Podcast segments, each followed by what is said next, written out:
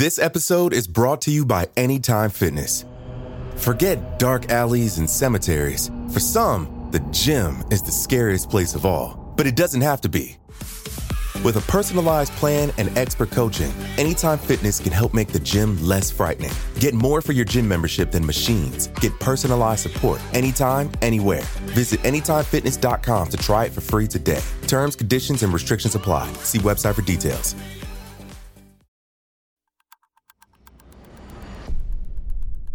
Today is Tuesday, August 4th, 2020. On this day in 1944, Nazi officers raided a spice and jam warehouse in Amsterdam. They discovered eight hidden Jewish civilians and arrested them all, including 15 year old Anne Frank.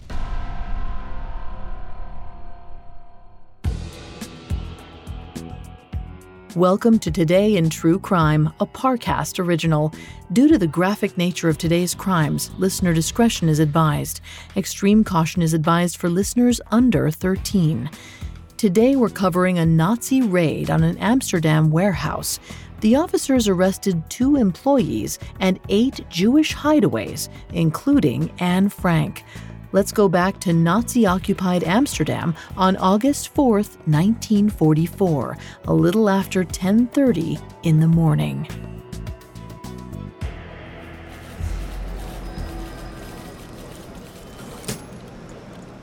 Victor Kugler reviewed the paperwork on his desk. He was an acting director of Opekta, the company of Anne Frank's father, Otto Frank. This meant he oversaw all the business operations hiring, inventory, sales, and stocking.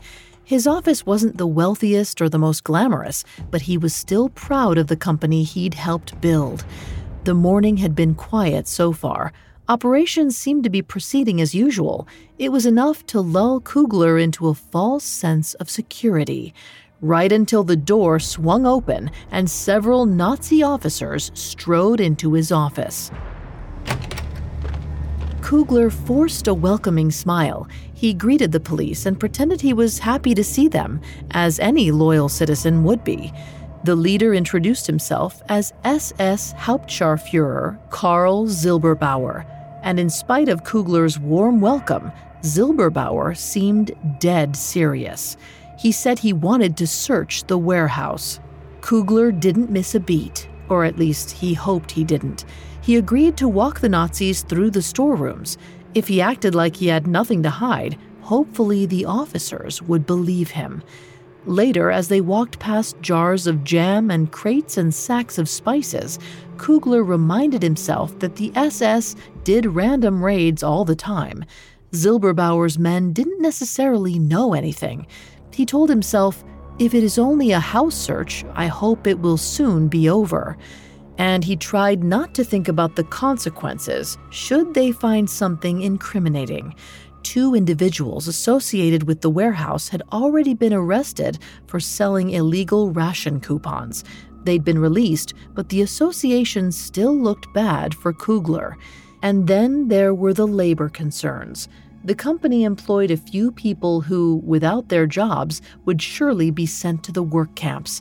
If these Nazi officers suspected that Kugler had hired people in order to circumvent the federal policy, he'd be arrested. And God forbid they look too closely at the unobtrusive bookshelf in the warehouse. At a glance, it looked like an ordinary case, but it was actually mounted on a hinge, and it could be slid aside to reveal a hidden doorway. Behind this door, eight Jewish people lived in secret. For two years, Kugler and three other employees had kept the families hidden. They'd snuck food and other supplies to them. If the Nazis discovered the hideaways, they could all end up in the camps. But Kugler reminded himself Silberbauer's men wouldn't find them. They couldn't. The bookshelf was too unremarkable, the door and staircase behind it too well hidden. Even as Kugler reassured himself, Silberbauer searched the warehouse with an acute attention to detail. At one point, he strode directly toward the shelf. He examined the books with more than casual interest. There was no reason for him to pay such close attention, unless someone had tipped him off. Kugler realized the horrible truth just as one of the officers pushed the shelf aside. For a moment, he thought of shouting a word of warning to the families in the hidden rooms, but he knew it was too late. Their only possible escape would take them right towards the formerly secret doorway. They were all doomed. Up next, we'll discuss Anne Frank's life in hiding and her tragic death. This episode is brought to you by Anytime Fitness. Forget dark alleys and cemeteries. For some, the gym is the scariest place of all, but it doesn't have to be. With a personalized plan and expert coaching, Anytime Fitness can help make the gym less frightening. Get more for your gym membership than machines. Get personalized support anytime, anywhere. Visit AnytimeFitness.com to try it for free today. Terms, conditions, and restrictions apply. See website for details. Now, back to the story. On August 4, 1944, Nazi officers searched a jam and spice warehouse in Amsterdam they found a hidden residence behind a bookshelf. After the raid, the Nazis arrested all eight refugees, plus two warehouse employees who'd assisted them, including Victor Kugler. All were sent to concentration camps. Between 1941 and 1945, the Nazis arrested and killed millions for their race, nationality, religion, sexuality, or disability status. It's hard to know how many people died in the camps, as officials destroyed most of the records of their human rights abuses. Some estimates place the total number of victims near 20 million. 6 million were Jewish people. Publicly, the Nazis denied the attempted genocide. They claimed the camps were clean and safe, and that displaced Jewish people found good jobs in their new homes. But they couldn't fool all of their citizens. Many Jewish people and members of other minority groups fled in the 1930s and 40s, but some couldn't. And the people who were trapped in Nazi territory had few options. They could take their chances living openly as a Jewish person, they could falsify their identity and try to pass as a Christian, or they could go into hiding. In the summer of 1942, Otto Frank, his wife Edith, and their daughters Margot and Anne secretly moved into a hidden residence in the warehouse where he worked. Soon, more escapees joined him his co worker Hermann Van Pels and his family, and a dentist named Fritz Pfeffer.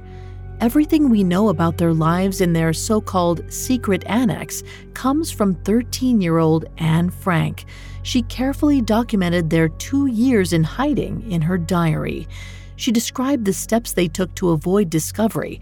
They blacked out their windows so no one could see the occupants in the secret rooms. They didn't flush toilets during the day for fear that the employees below might hear the running water.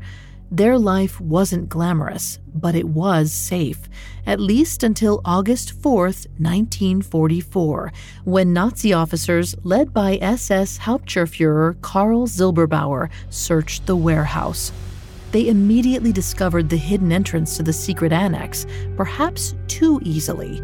Some historians believe that someone betrayed the hideaways and tipped off the Nazis, but official records don't confirm the theory one way or the other. The eight civilians were arrested, as were Victor Kugler and another warehouse employee named Johannes Kleiman. All ten were sentenced to concentration camps. Kleiman was soon released and returned to work. Kugler escaped toward the end of the war and relocated to Canada, where he lived for nearly three more decades. Only one of the eight Jewish arrestees survived the camps Anne's father, Otto Frank. After his liberation, Otto returned to Amsterdam and met up with a former friend who'd helped hide his family, Miep Gies she gave Otto an unexpected gift Anne Frank's diary, which the Nazis failed to seize in the raid. In 1947, Otto published the journal under the title The Secret Annex. He spent the next few years seeking justice for his murdered family. He and Kugler cooperated with the police to determine who might have tipped off the Nazis. By 1948, they had accused a warehouse employee named Willem van Maren of the betrayal. However, a judge eventually dismissed their charges. There wasn't enough hard evidence to prove Van Maren was the traitor. Historians have offered other theories about how the Nazis discovered the secret annex. Perhaps another tipster reported the hidden families, or maybe the Nazis stumbled upon the hidden passage by chance. They may have been there to investigate unrelated labor law violations or illegal ration coupon sales. It's impossible to say for certain. Like many other Nazi atrocities, we know the broad strokes of what happened, but the details are lost to time.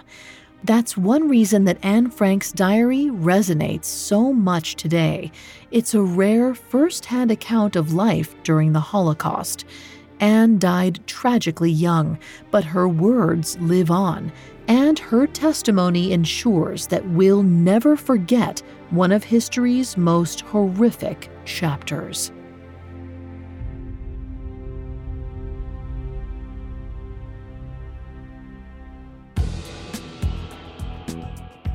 Thanks for listening to Today in True Crime. I'm Vanessa Richardson.